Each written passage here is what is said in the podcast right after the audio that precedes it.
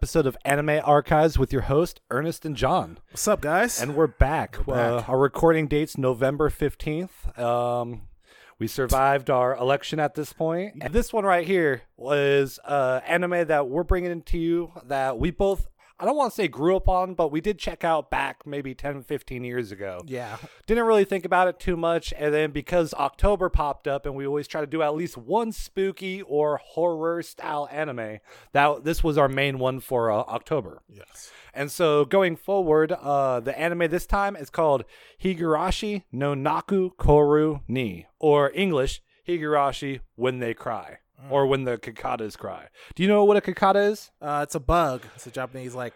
It's almost like a uh, grasshopper, but Yeah. Now, did you, uh, you were in station in Japan for a while. Did you ever hear any of those? yes, I did. Oh, you did? I did hear them. Okay, so now did it Great sound summers. pretty similar to like the anime? Yeah, I think I think they captured direct sound from them because it sounded exactly like that. And like the anime, I would just chill in my room when it's a hot summer and be like, "Well, I'm off work today. I'm just relaxing." So this anime is very interesting because it was originally started and based off a visual novel. The first game was released August 10th in 2002, and the eighth and final game came out August 13th, 2006. So over the span of four years, they released eight different visual novels for this, Damn. and that's what prompted pretty much the first anime, as well as the light novel, the second season, and everything that came after. So, um, starting out, the anime that we uh, originally reviewed was the first one, and that is uh, it started um, April fourth, two thousand six, to September twenty sixth, two thousand six. It was twenty six episodes long. And it's one of those things where it was very difficult for both of us to find online. Um, it wasn't on like Crunchyroll or Funimation, some of those main sites. We had to go d- into the depths of the internet that puts up. All the worst pop-ups possible Yes.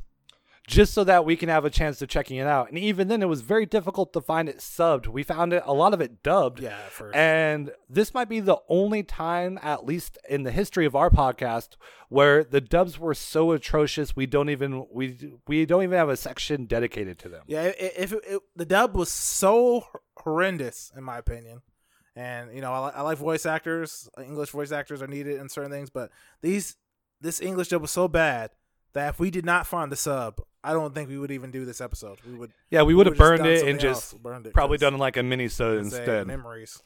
but we were able to at least find a little bit and what was what helped us also is the fact that they redid Higurashi um, and released it in part of this seasonal uh, content. And so the first episode came out around October 15th. So it, it's kind of one of those things where I don't want to say we were almost guilted, but it made it easier, made it harder also let to um, not do this anime when you have it getting re-released with new technology, with the new animation, and also uh, the same reoccurring Japanese voice cast as well as uh, the music uh, director and everything else. There's a lot of people that came from that the old 2006 that um, they revamped and still included in the 2020 remake today. Yeah, and before I knew uh, more about how this anime would be after watching, at least for me watching an episode, I thought it would be just like how Full Metal Alchemist got a remake of it being more focused on the manga and more like it's. I thought maybe Higurashi had that issue and mm-hmm. wasn't fully focused on actually the light novels. That's why I was even hesitant on finishing the old one because like, oh, maybe the new one is going to be more closer to the source material. But I guess mm. we're going to find out more once we discuss that of how much that may or may not be the case. Yeah, and it's also one of those things where it's very difficult because this is the one anime where it goes across multiple different realities and timelines, Yes. so it doesn't all fully sync. Opposed to, for instance, uh, Full Metal Alchemist, where it did, Yeah. and it just drifted away from the source material, and then they redid Brotherhood, where it was more, um, more exactly closer to the source material, right? Exactly, because yeah, you're you're a Full manga. Metal like Yeah, I love it. Uh, it. The manga, the the anime, the original anime went following the manga as much as it could. Then they got to the point where they were caught up to where the manga was. And they're like, well, it's going to be a while before they finish. We're going to do our own thing. So we're going to do alternate worlds, rockets, science, and all that. Mm-hmm. And then Brotherhood came out, and that's a masterpiece. So yes, I mean, it's known as one of the best anime of all time, like hands down. And this be. is across multiple different sources, multiple different reviewers. It's on almost every single list possible. So you have to give respect where it's actually due. And Higurashi, I would say, is also one of deserves its own style of respect because one, it came from a visual novel, which is very different compared to normal and how we normally receive anime. The second thing is the topics that it touched. And my um my opinion, I, I think that this is almost the godfather of horror anime for me personally. And why I say this is because this is maybe the one that like I can think of uh, one other anime, Elfen Lied, but where when I watched back then, because when we were introduced to this, we were about 15, 16, 17. For sure. So this was the one anime when you think of anime is not for kids. This is the first one that always came to my mind personally because of the first 12 to 16 episodes you see some horrendous different things that kind of go across a lot of different uh, characters. And they what they do is um, they they do it in a way that um, Madoka Magica did, which is they have very adorable, cute moe characters where each character is incredibly cute in its own specific way and highlights a really like cute personality. Yeah. And uh, then it slowly gets twisted, just like a Madoka Magica, where you see terrible, horrible things happen to these incredibly cute, drawn children. So it's it's almost like that shock and awe that uh, originally made me keep watching this anime because I'm not I'm not a big fan of torture porn my, myself. Usually, if it's not more like if you're gonna kill someone, just get it over with. Just do Yeah. it. don't don't drag it out. And this anime has ways that deaths and torture that gets dragged out. That if you are feeling a little squeamish or if you don't like that, this might not be something for you. If you have a bunch of children that come into your room, for instance, or like your parents are around, I, I wouldn't recommend this anime personally, just because. You get to a specific scene where it shows someone stabbing a child, you're like, oh, Yeah. or see a child's laid out body being, yeah, just dead. Yeah, dead, eaten by crows and stuff. Yeah. So, I mean, as you can probably guess, this right here is a seinen is what a seinen anime can really get. It's definitely meant for adults. It's part of the horror psychological genre, and it's one of those animes that you can watch maybe the first twenty six a- episodes, and you'll have. Uh, even then, probably a slight grasp of everything Yeah. but it, you won't have the answers or what you're really looking for until you go into the next arc, the next seasons of uh, Higurashi.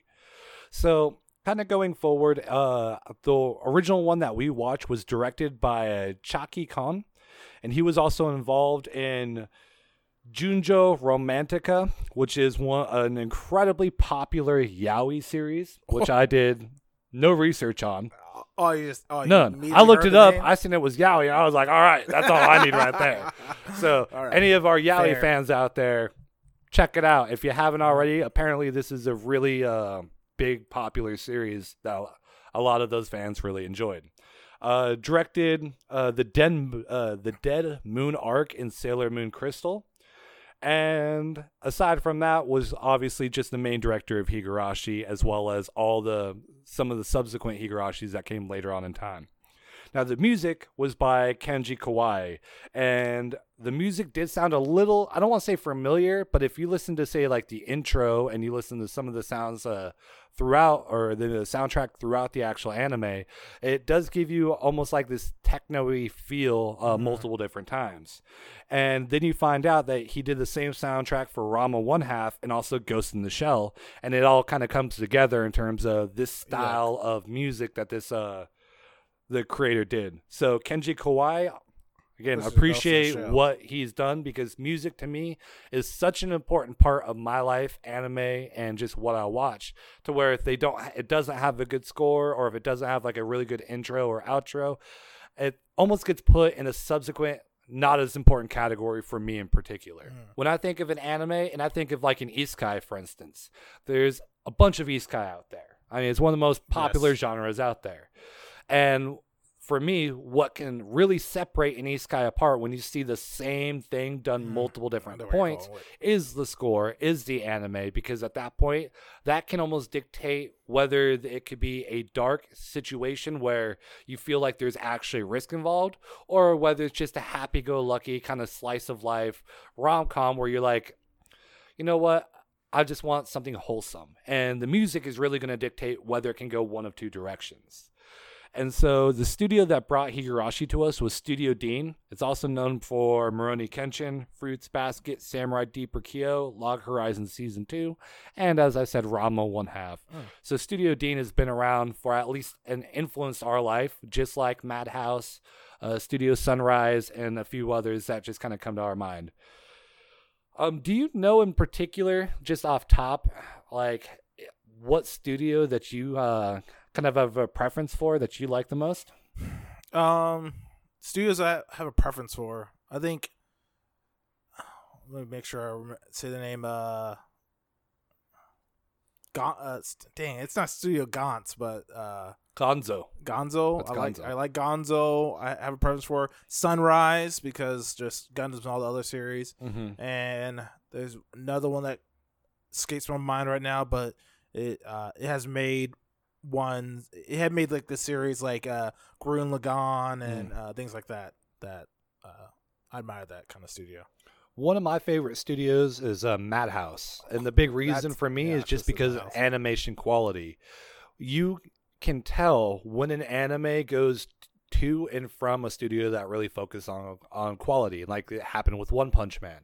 One Punch Man season one was by Madhouse, and it had amazing visuals, beautiful fight scenes, and it was really, really like well put together. And then you have season two of One Punch Man, which was good. It really was. But because of the art and the fighting style was so different, I feel like it lost some of its appeal. And I noticed the same thing happened with another anime I'm watching right now. It's called Irregular at Magic High. The first season was done by Studio Madhouse, and if you really look, the visuals were so crisp, very beautiful visuals. And then you look at the season two and you realize, hey, that's not by the same studio. It's it lost some of that crispness. And again, for me, it's something I just notice being in this world for so long and for so like such a long period of my life. So I mean, again, the second season of Irregular Magic High is it good? Eh. But the art style is notice- noticeably different and to me a lot less crisper than when it was originally under Madhouse.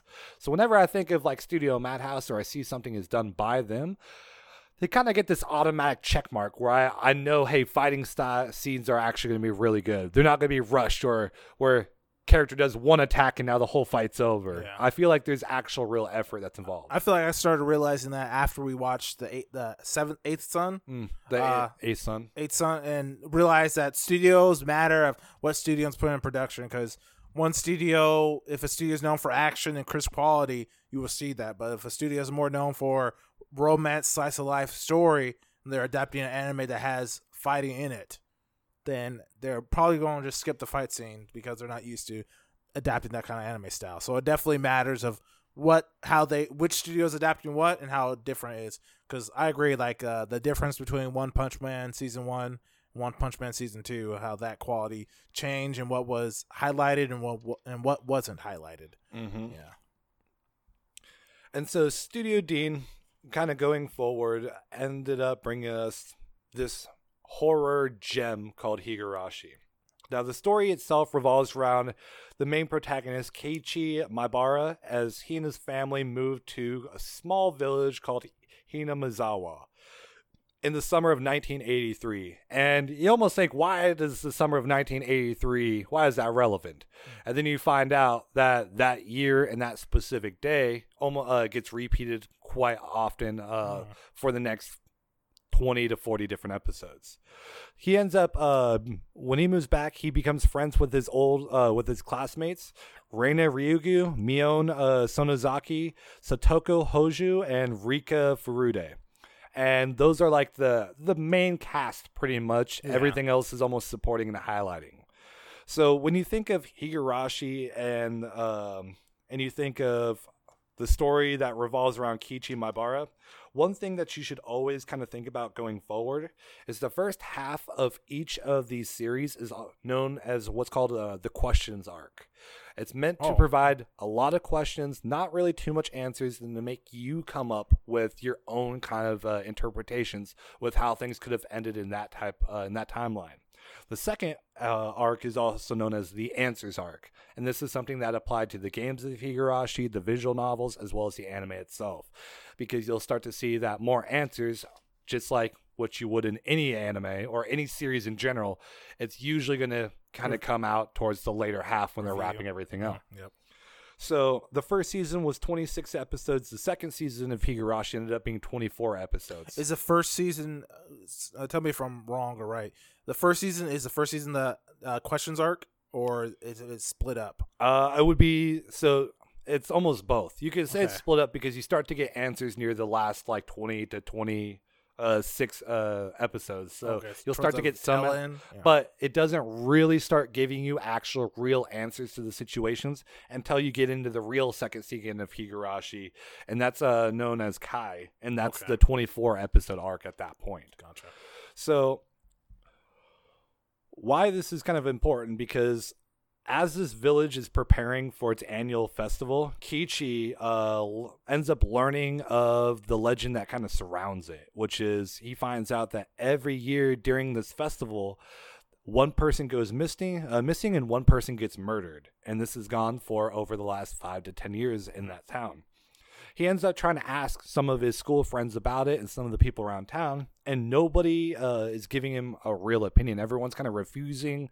They'll change the change forget pretty much the topic Doesn't matter. and pretty much just tries to push it under the rug. And because he knows that there's this darkness of this town and no one's telling him he starts Kiichi starts to develop this uh, paranoia about his friends where he's like can i trust him if they're not willing to tell me about this murder something big what else are they not will what else are they not telling me?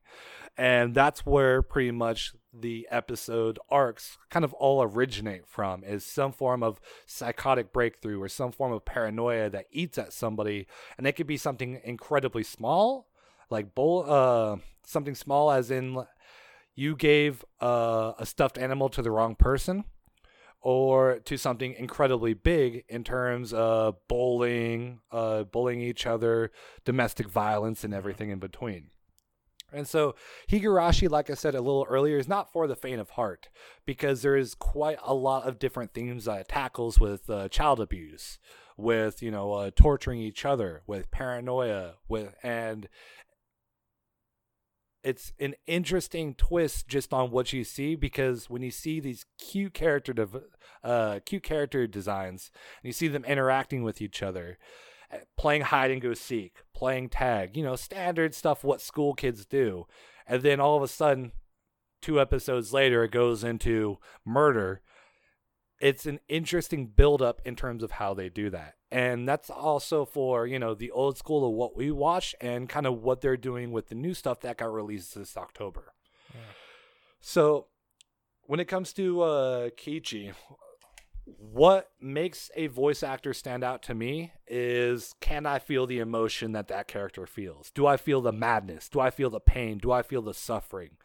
Um, I said this before where I feel one of my most respectable voice actors of all time would have to be the one that does Subaru's voice and um, Oh, and- ReZero Yes. because the amount of death that that guy that happens to him, the amount of pain that is inflicted on him, you hear hear it in his voice, and you could tell the voice actor the way they scream, they must be like losing their voice afterwards. Here's a prompt screaming. Yeah, because it's They real it, yeah. agony, it's real pain. And I think, again, for me, that focuses on music or the sounds of an anime or a video game in general. That hits me the hardest because that's kind of what I identify with. I mean, there's mul multiple different types of people out there where it's like if you see like a death and you hear the scream, you know, and you close your eyes, you can almost picture the death yeah. uh, like a death of a character. But for me, uh, the thing that always stands out is usually the scream of what that character made. One of the movies I watched uh, going back was Paranormal Activity. And in Paranormal Activity, it's a kind of a B movie. It's not met with a bunch of special effects or anything of that sort. You see uh, a death that happens off screen, and it didn't really affect me too much. But what affected me was right before that off screen death, you hear a scream that wakes up the main guy where he runs down the stairs. That scream has stayed with me for years of my life where and has impacted me because it Oh, made it to where it was so realistic. It was something where it was something I, I personally, it was a weird way of identifying with the sound, but where you felt, I mean, you've seen the danger in paranormal activity. And again, this is just my example because it was a standard ghost house, a demon story.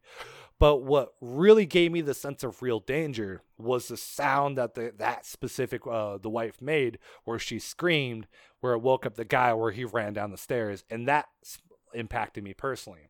So when I think of an anime or a video game and they use a sound effect of like a scream and they actually can portray real agony, for some reason it sticks with me because I feel like it's giving the character so much more depth than I naturally would have recognized before.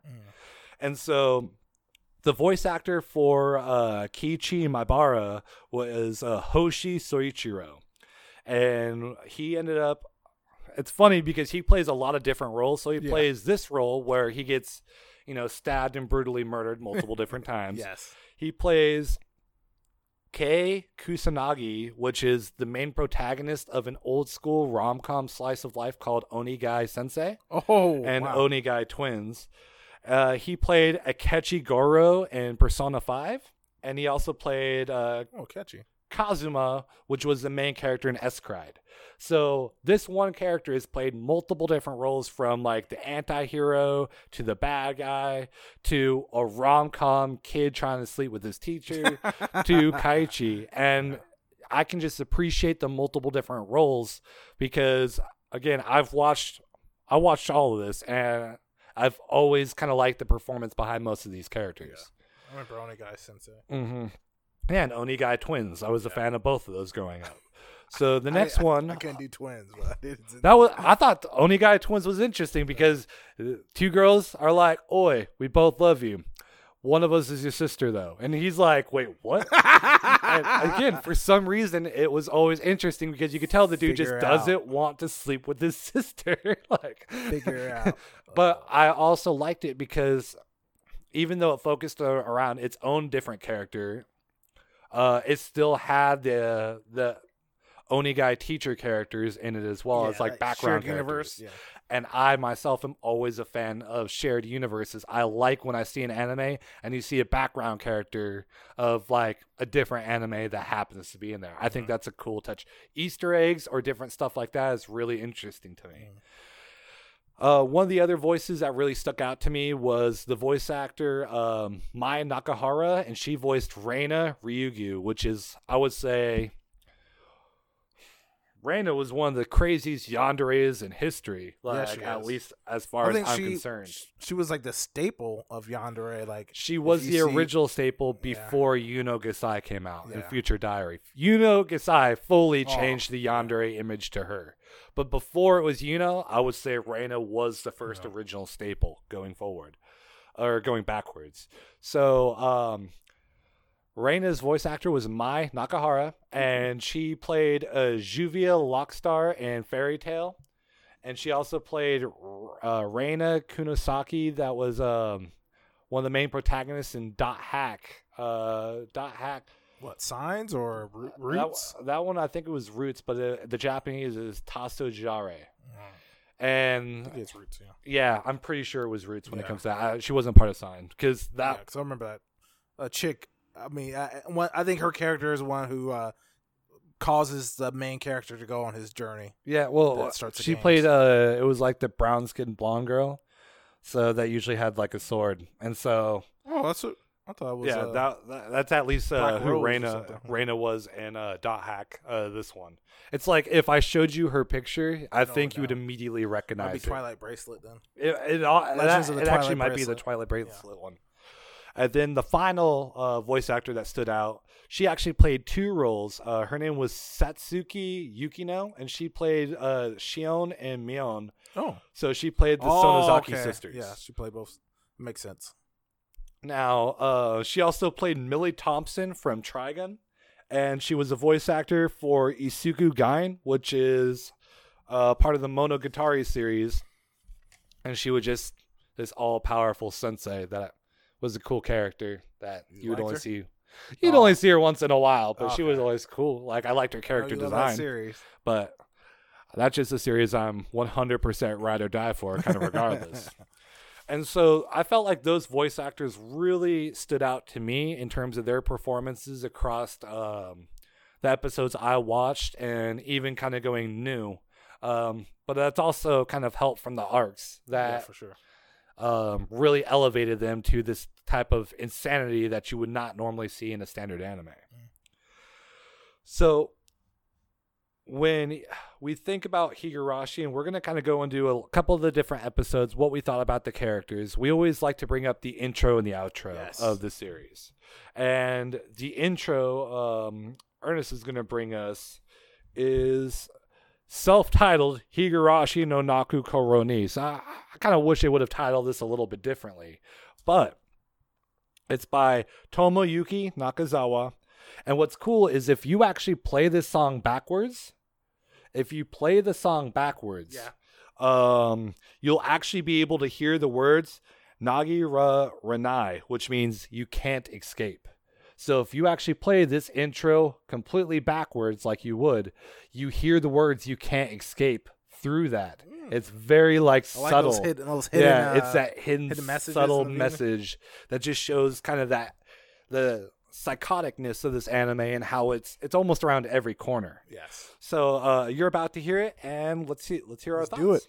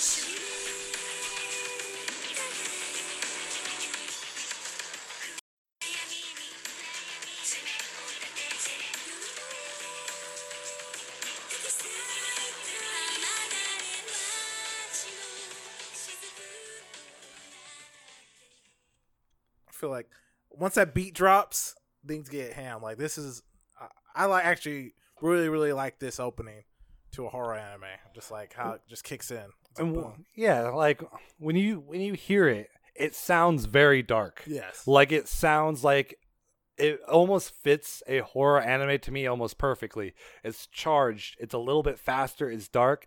Uh, then halfway through, you have this really mel- melancholic, beautiful voice that really complements the kind of dark techno-y like beat. I mean, I don't know if I would ever put it on a standard playlist as something I would actually like and listen to automatically myself personally. But in terms of if you're going to build tension, if you're going to be the intro of a series, I think it does really well, a Yeah. really good job. definitely sets the mood of what to expect. Mm-hmm. So that was the intro. Um, the outro at this point is called "Why or Why Not," and it's by Katakiri Rekka.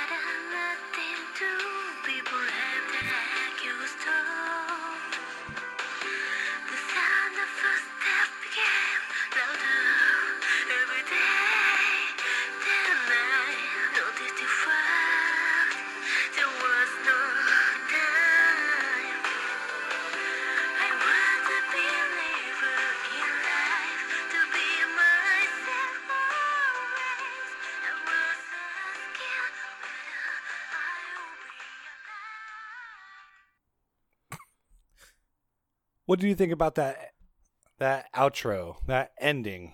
Um, as compared compared to the opening, I think it it works as an ending, but it's definitely one of those endings where I go on to the next episode kind of thing. I think it I think it hits perfectly, especially how this show sets up in like parts where there's always like almost like a uh what's it called that a uh Dang, what are the name escapes me. Where when a show cliffhangers, dang, I could not think of cli the word cliffhanger. When the show ends off in a cliffhanger and you buy old snaps, it immediately just sets up like on to the next one.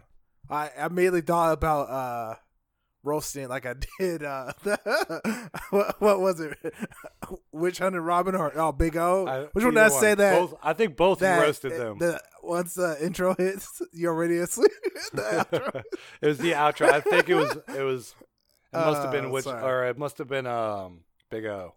Yeah, But I bet for me, It, it's almost like a lullaby Uh, yes. because if you you uh, experienced maybe some form of trauma from that episode. So you've seen some terrible things, and then all of a sudden you got this soft thing that's almost like it's okay, don't worry about it. Kind of re- tries to relax you. So I think it does a good job of trying to relax you because if you watch this uh, once a week, for instance, and you just watch someone getting tortured or is something bad happening to him. It's like having this like little breather of ah it's okay don't worry about it. So really nice. Mm. but in terms of like a song as a whole I, would i put it on my playlist personally no. I mean the, the voice she did she has a nice voice but i don't think to me it was an ending that really resonated and so Hmm. that right there was uh, the ending. It was called "Why or Why Not" by Katakiri Rekka uh, for uh, Higurashi. And so when we watched uh, the first few episodes of Higurashi, um, there was it's kind of divided into parts uh depending on the little you won't say these are arcs right you call like little story I would say they are arcs. I would each story's say, a little arc I would say they definitely are arcs, and the reason why is mini- because I think when the timeline restarts, that's Yeah. the start of a new arc. okay So you had the first four episodes. That's one arc. The first, uh, the second, uh, four to eight's its own.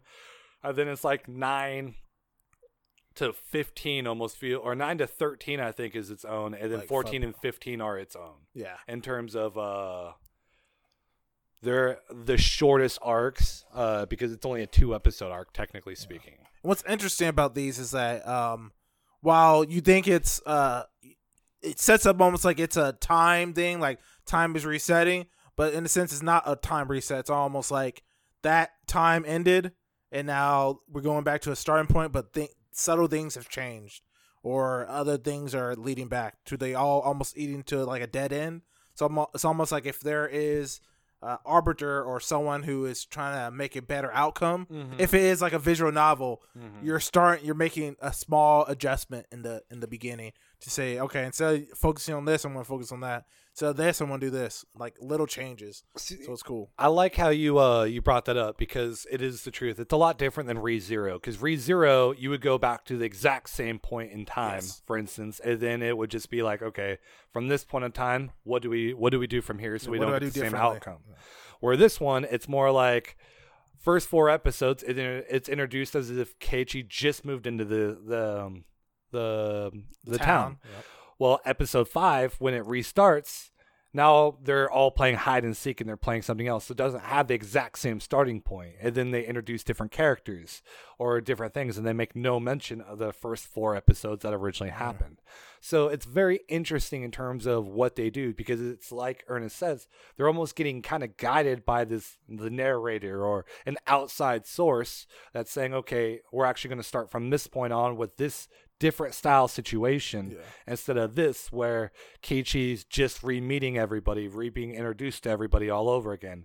Which I like how they did that because it stops it from getting stale.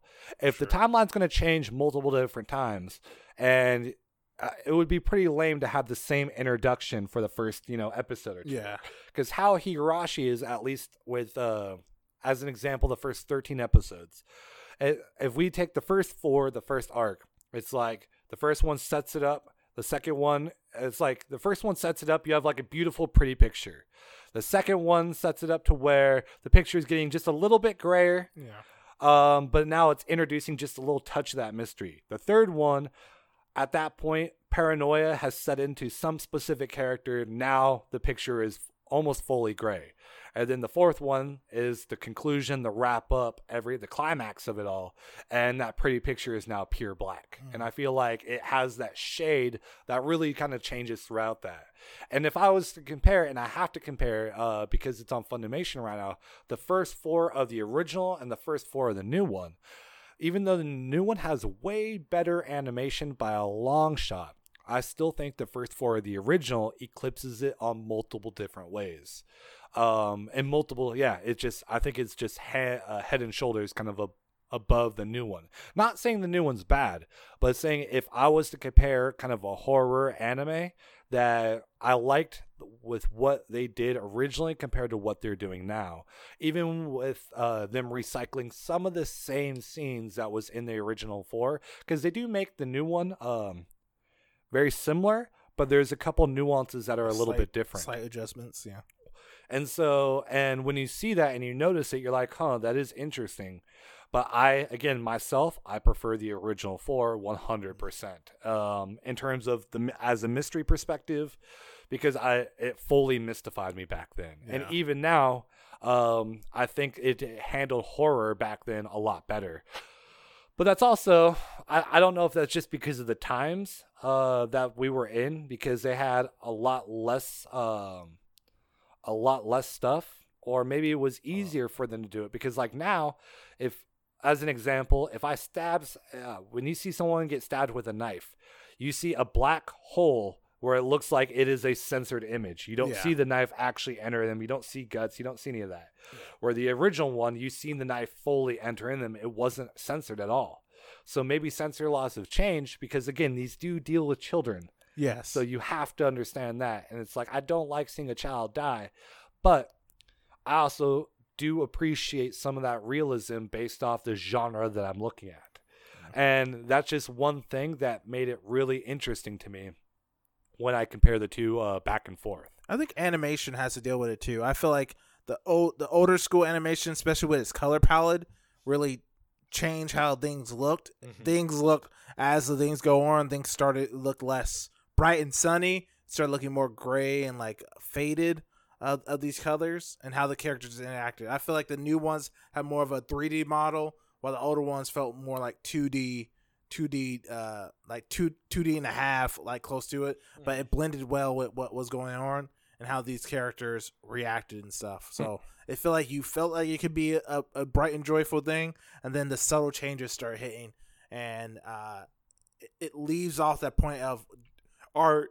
It questions and make at least is one that made me really think. It questions like, am I seeing this or is the character seeing it? Especially in the the first arc, uh, the part the first four episodes when the the character's eyes seem to change and highlight a certain like a have this weird weird feature and it's like am i seeing this as a viewer or is a or if or is a character seeing this is it because something that i would think is off immediately but the character's like that's strange why my friend acting weird but they don't say anything about the person's eyes or things that i notice immediately so it's Mm. interesting Mm-hmm. that can happen with animation as well So when we kind of go through the episodes that we can remember, because we're gonna be honest to our audience, we watched this weeks ago, like weeks.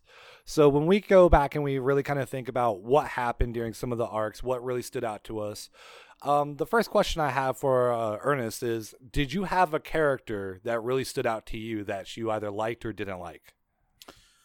Um, I think I I uh immediately when first started, I think they do a good job of making Keiichi cool. I'm like, oh man, I like this guy, and I think uh, just being uh, a male and just being, oh, I'm gonna gravitate towards the male character, especially highlighting like trying to solve the mystery. But um, I think the show does a good job of making you like characters, but also seeing their flaws Mhm. and narratives of each one. So even as the show went on, Keiichi started becoming uh, less like, oh, I really like this guy, right? And like little things and flaws I could see in him, especially because these arcs change differently. You see little adjustments of how these characters act that you don't see as highlighted because in one arc they're not the main focus or Mhm. they're not being really interacted with. They're more like side characters. So I, I like how it did that, and I think with Keiichi, what really made me fall for him is like uh the understanding and I think this is something that happens when it's always like either in hindsight or when it's not being directly affecting you. When you say I would do this differently, Mhm. but you're not the person in that position. Mhm. So it's something that uh this is maybe a little off topic, but it's always like things that we say in like real life where we judge other people for the decisions they made. And one that came to mind because I was watching this documentary that about these people who who uh, found out they were in a cult was just like people judge them. It's like, oh, I knew immediately that that this thing was going to be a cult, but other people didn't. And it's an idea of things don't immediately be. Nothing just starts out as bad. Nothing just goes, oh, this is a cult and this is going to start out. So you never immediately, when you're in a position of a new new person in town, seeing your friends and seeing this change changes, you don't immediately think, oh shit, these are demons, they're gonna kill me. You'd be like, my friends are acting weird, or you probably think maybe this is so traumatic for them that they can't talk about it, and then little things start happening. I like how you brought that up because it's very true. There's a lot of times we we think about the effect of what something is done to somebody and we judge that, but we don't judge the cause of it. Yeah, Or we think, hey, we wouldn't do that, for instance, but we don't think of, okay, what trauma changed that person's mentality to where they felt so vulnerable they did join that cult and stuff like that. And that's the thing is some of the conditions that these characters are in, where it's like a horror movie. It's like I wouldn't split up from that group, for instance. Mm. And you're like, well, I've also never ran away from someone trying to murder me with a knife. yes, And so it's like obviously your psychological condition is going to change based off that situation, the traumas that you experienced, and everything that happened in the past. So it's kind of always like an easier said than done when it comes to it. And I think that is very important when we real like when we watch some of this anime when we realize that their psychological condition really does impact the choices they make. for sure. And just like what we do as, you know, humans, that's not always going to lead us to make the right decision. I mean, it sometimes it won't. We do all we have nervous breakdowns.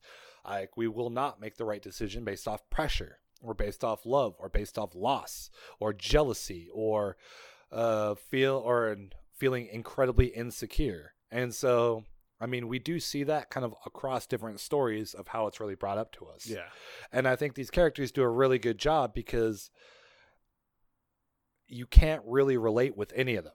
Like, I feel like in a lot of anime, I, there's always one character I can relate to. There's always one person where I'm like, all right, I feel like he identifies with me and how I act with the most. So I, I can see myself as that character. When I watched Higurashi, I mean, every character was so dramatically different to me. And they were also different to their selves based off the arc. Yeah. So it was so hard to tell, you know, who was really good or who was bad. They're all just like people nowadays. They're just people that deal with a specific circumstance. And so it's definitely an interesting thing to kind of think about. I mean, my favorite character, kind of going, at least for me, was the one that stood out the most was uh, the Shrine Maiden, and that was Rena.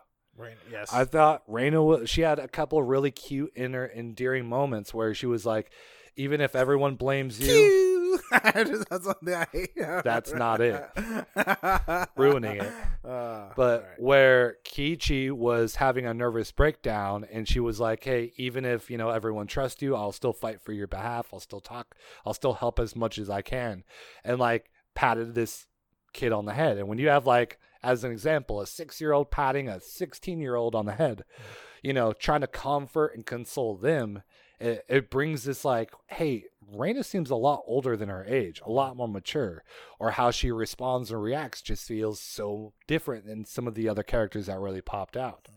I mean, there was a couple characters I myself didn't like. Like that was really apparent because I just don't like those tropes. I don't like the standard tsundere approach. yeah, So when they introduced uh the one character, Rika, yeah, I believe her name was the Rika. blonde, short hair blonde.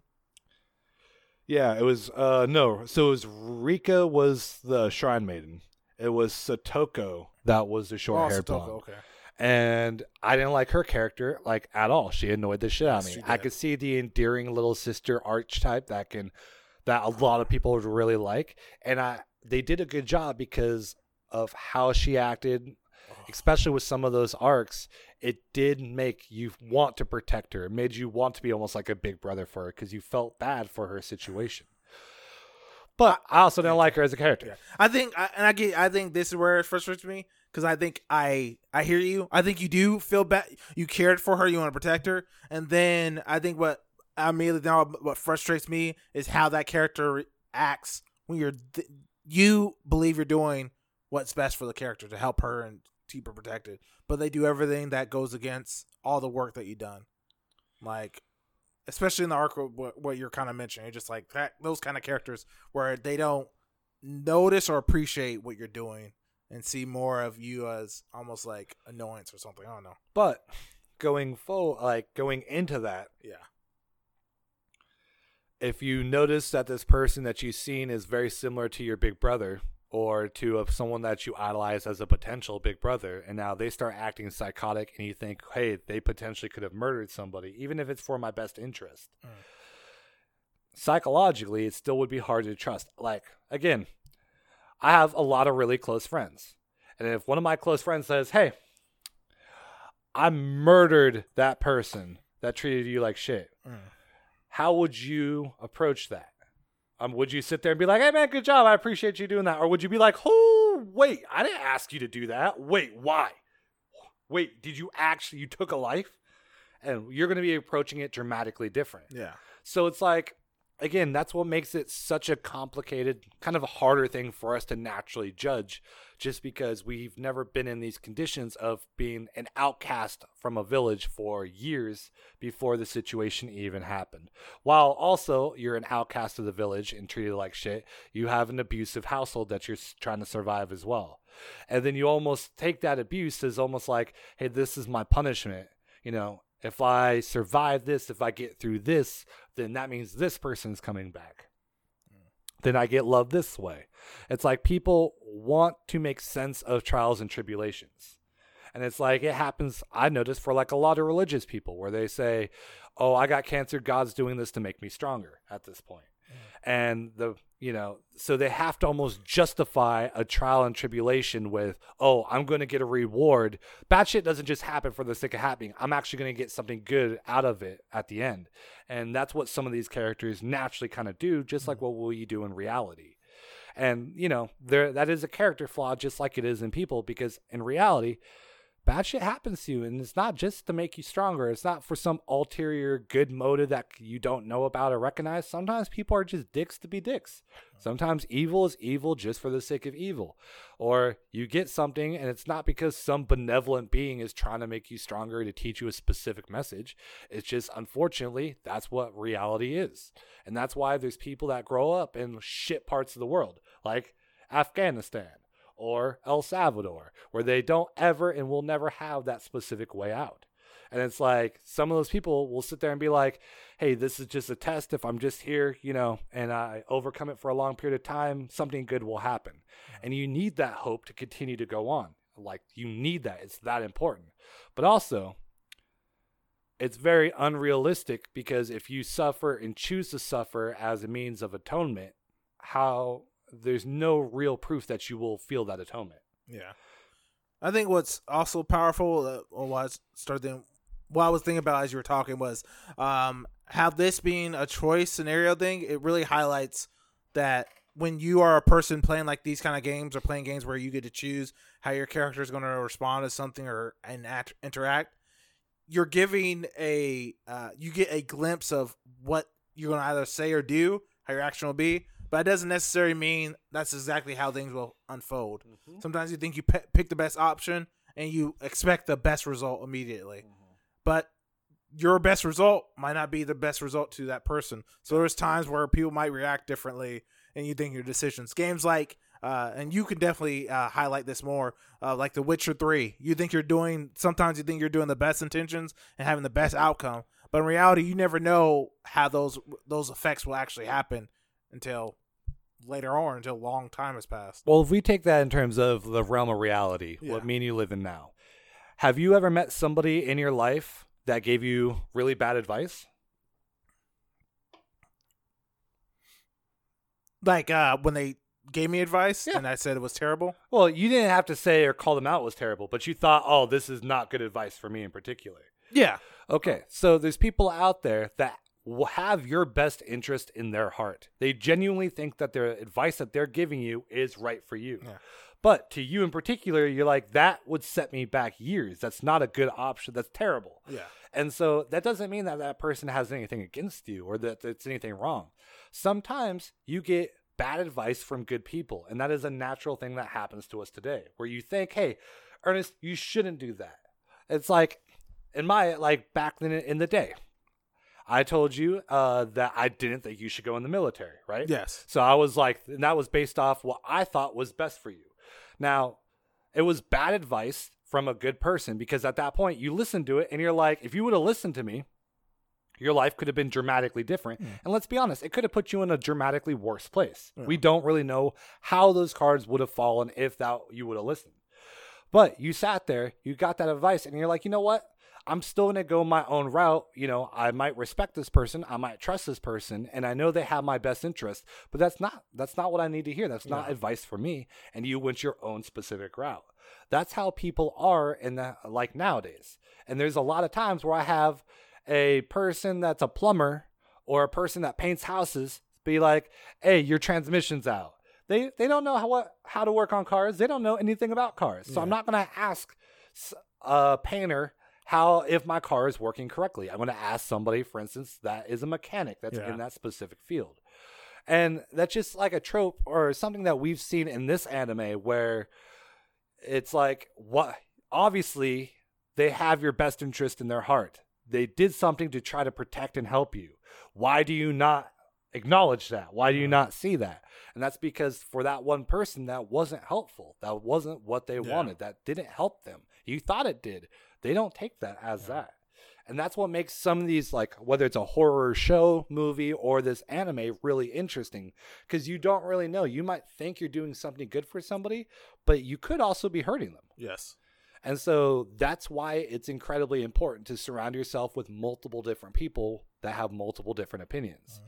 You got to make sure, okay, if I'm getting advice from somebody, am I getting advice that's from a yes man that's going to hype me up no matter what? Or am I getting advice from someone that's more of a realist where they're grounded, where they're going to tell you not just the pros, but also the cons so that you're aware of both?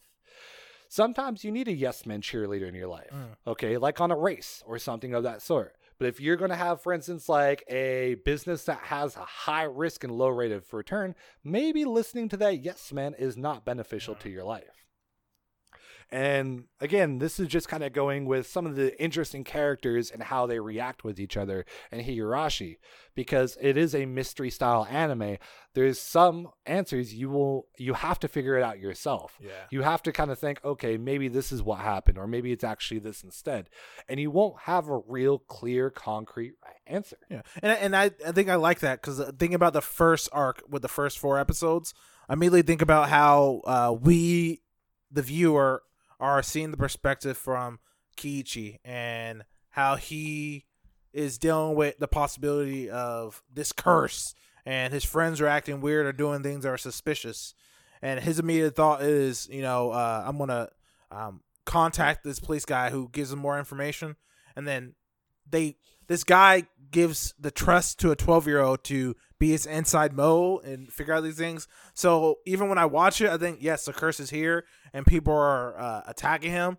But you could also have the argument of his paranoia par- his own paranoia paranoia is making it worse for him and he's thinking everyone's out to get him. And when i see people's eyes change that's just him the the paranoia saying that he's seeing these change things or when his friends are actually being caring and trying to bring him food and he finds out oh uh that there was a needle in that food but when he goes back to his kitchen when his parents aren't there it's cleaned up so it's like did i clean it up or did i hallucinate that Mhm. i was in my bedroom uh, was i sleeping what's happening Mhm. or when um, it, things just escalate Mhm. and you you either can say all this happened like he was right the whole time or you could make an argument that he was so paranoid and freaked out because of something else that uh, affected him that he created this whole this whole arc of himself Mm-hmm. And that's the thing is, it makes you really think about it.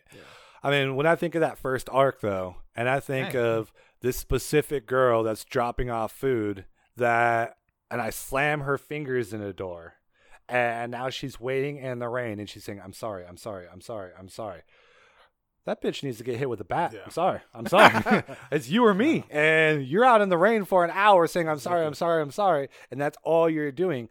I immediately can identify and understand that paranoia feeling. And I think it what made me think about that uh, just now is just like when when we have the real world uh, circumstances. I remember we have a fr- uh, had a person that we knew who felt that they were being gang stalked, and me not having the understanding of what that means, and never thinking that like, and then having you say, "Hey, honestly, you got to see from a per- person's point of view, and then do more research. Don't just say that could never happen and brush it off. Because if mm-hmm. you truly care, you got to go. "Oh, let me see if this is a thing and what what factors make it. Because it's not just say it's not just randomness and craziness, and you got to have a bigger understanding instead of brushing something off. And that's the thing. So I feel like this anime at least does something a little interesting that a lot of anime doesn't do, which makes you think. It makes you really kind of sit there, understand characters' motives, characters' reactions, because their archetypes do naturally kind of change as the seasons, uh, as the episodes go,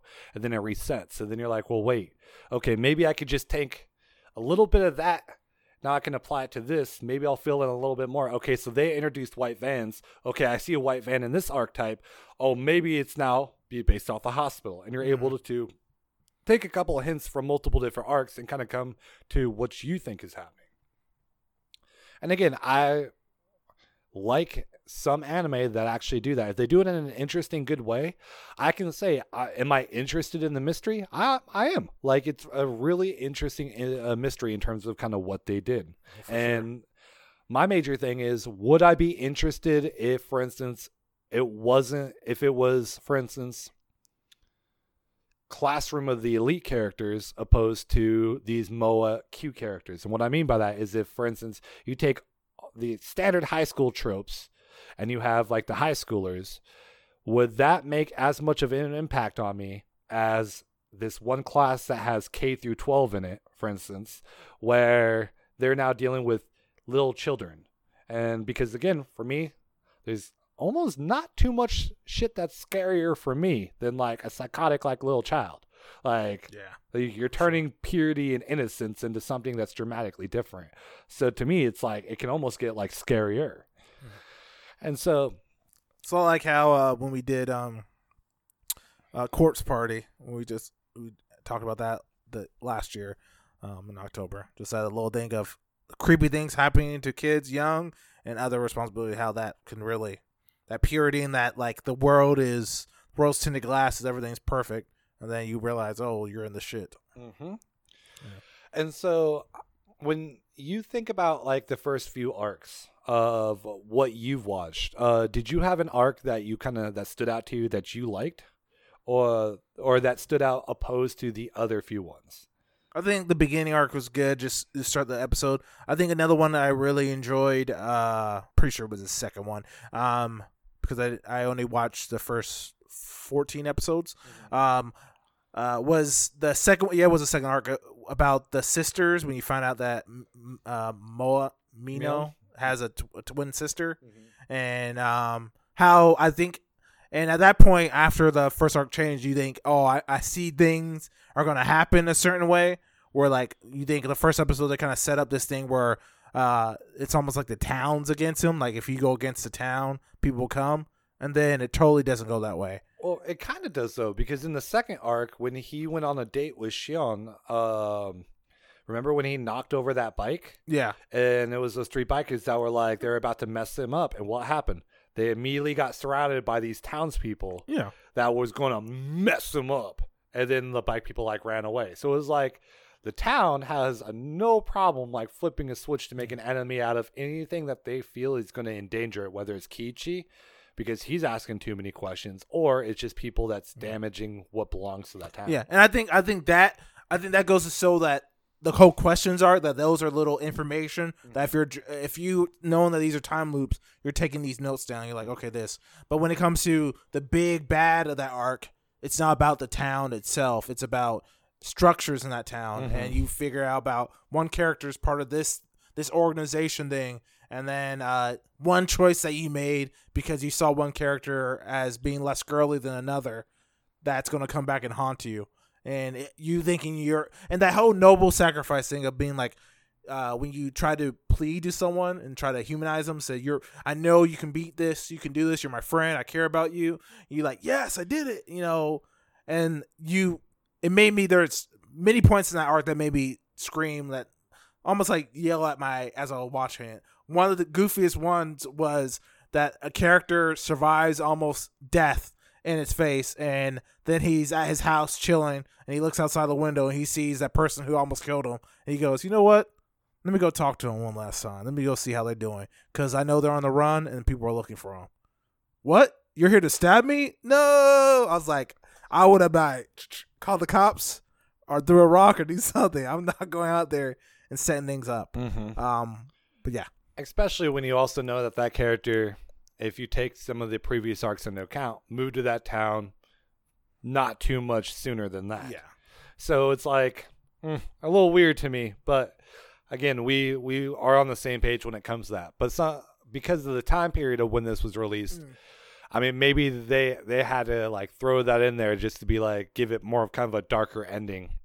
I honestly don't know, but I do know that I I was very frustrated when that one wrapped up because it was like really, really, like you're gonna go out there. They Yeah. told you not to do it. They said this is the last time. and they do that. They did a goofy, almost like Goosebumps scare where that's it's a person like he sur- he survives that stab wound, and then He's he's, in in the the hospital. hospital. They said, "What's her name?" Got once someone died. She, I guess, she committed death by suicide by jumping out of the window, jumping from the hospital. He's like, "Damn."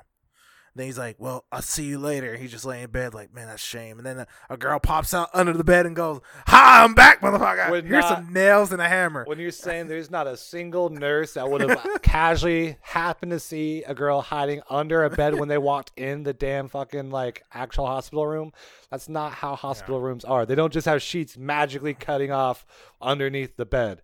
That's ridiculous. Yes. That it makes sense. But again, little stuff like Yeah. that where we do notice it. Yeah, and I like how you did mention because it, was incredibly goosebumps Yes. uh, Tales from the Crypt, Are You Afraid of the Dark, that style of vibe where it was like, all right, you'll only get away with that because you were you were made in like the early 2000s. yes. Like if you were made now and you did that, oh, I'd be ragging on that all day. Yeah. There was one arc that was goofy to me that I watched. I finished it with you. That was that was super goofy, and that was the sister sister arc at the very end. I just thought uh, people somehow people get superhuman strength. I felt like to a point uh, in that arc. Yeah, I mean, well, the arc itself does, or not the arc, but the series itself does kind of cross into the occult supernatural. So it's like, it's easier for me to believe in super strength out of nowhere because they're talking about curses. They're talking about stuff that doesn't exist. Uh, and viruses and And I will say in that arc, they there was more questions of, does this person have ability to say something or wish something to existence, and it Mhm. will happen? And that and that was and that out. did happen as well. So it's like if you go into this uh, anime in terms of you like mystery, you want to figure it out, and you're okay with some hyper violence. I think the average viewer might genuinely like it. Yeah. If you are squeamish, you don't like hyper violence. You don't like seeing moe cute, adorable characters get changed to kind of like what would you even say like madoka style where you see them get killed in Yeah. multiple different ways then you might personally i think might need to stay away from it i mean this this anime does have a huge cult following and it's i mean obviously to enough to where they brought it back years later while still Years. keeping a majority of the people who worked on the originals so you do have to it, it does have to say something for itself and sure. there's not too many animes that have light novels, web novels, video games, anime itself, OVAs. You mm-hmm. don't really see too much of that as well. Like in terms of they it conquered a lot of different platforms.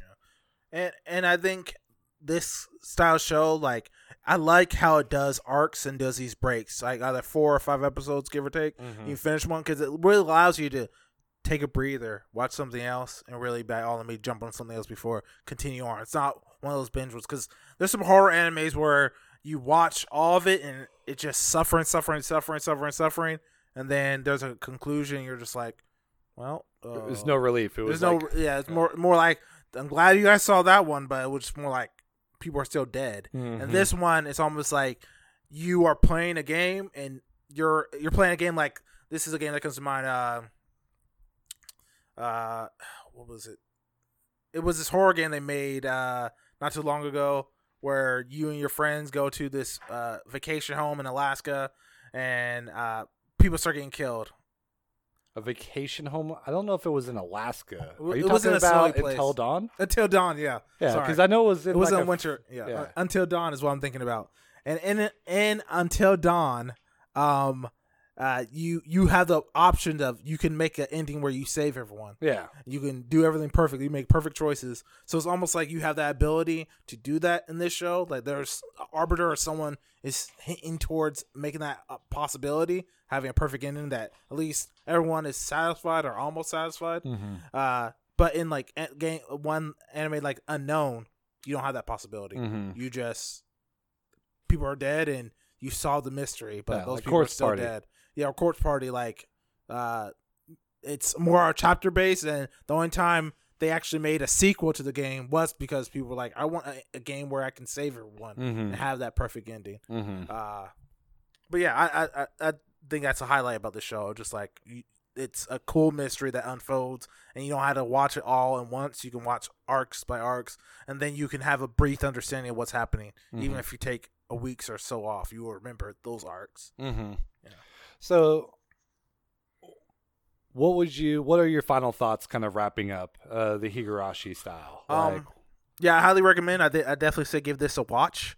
Um, check it out. See if you feeling. I think it worked perfect for October. And uh, looking over, I wish I was able to give it more time and got back to the second season because I did like how the stories were unfolding and things are changing. And with the new announcement of the new show, watching that, I saw how much I liked the purity and how the difference of the old one looked to the new one. And even though I didn't see like the stab, the wounds that you were talking about, but the, they blank out some of the gore, I liked how the old ones got around with that by just having like shadows of your character, of a character using a bat and banging on someone, and you just see uh, these shadows hit the wall, Mhm. and you just see, and you can tell the violence and stuff and the paranoia, and it and how it cut away from one thing one moment a person's getting a needle you think they're gonna stick in one needle to another one of uh him some a character's fighting them off and then you're like oh well hopefully he survived the needle and then it cuts to seeing the needle all the way injected as if he was fully injected Mhm. and then seeing what happens afterwards it, it just i think it's good visualization and it also lets you know that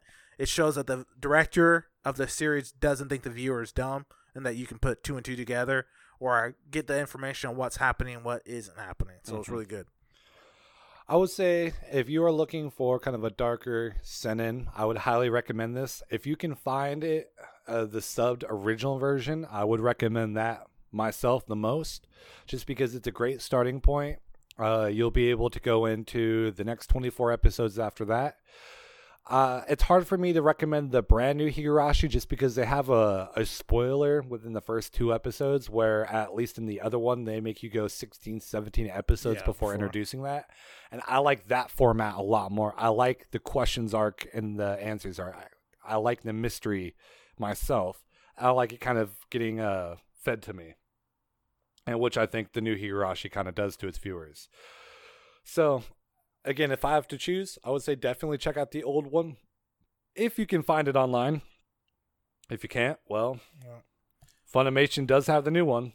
Uh, Yeah. wa- watch what you can. I think you definitely, if you really tried, you definitely find it because there's fans out there who definitely uh, you can find ways to actually watch the old one and see the comparison. So that right there is going to wrap up our Higurashi no. Naku Koro ni episode. Yes. And uh, as, as for like announcements, as uh, John gets ready for what we're going to end off with music this week, um, uh, we're going to change some of the because the New Year's coming and things are coming.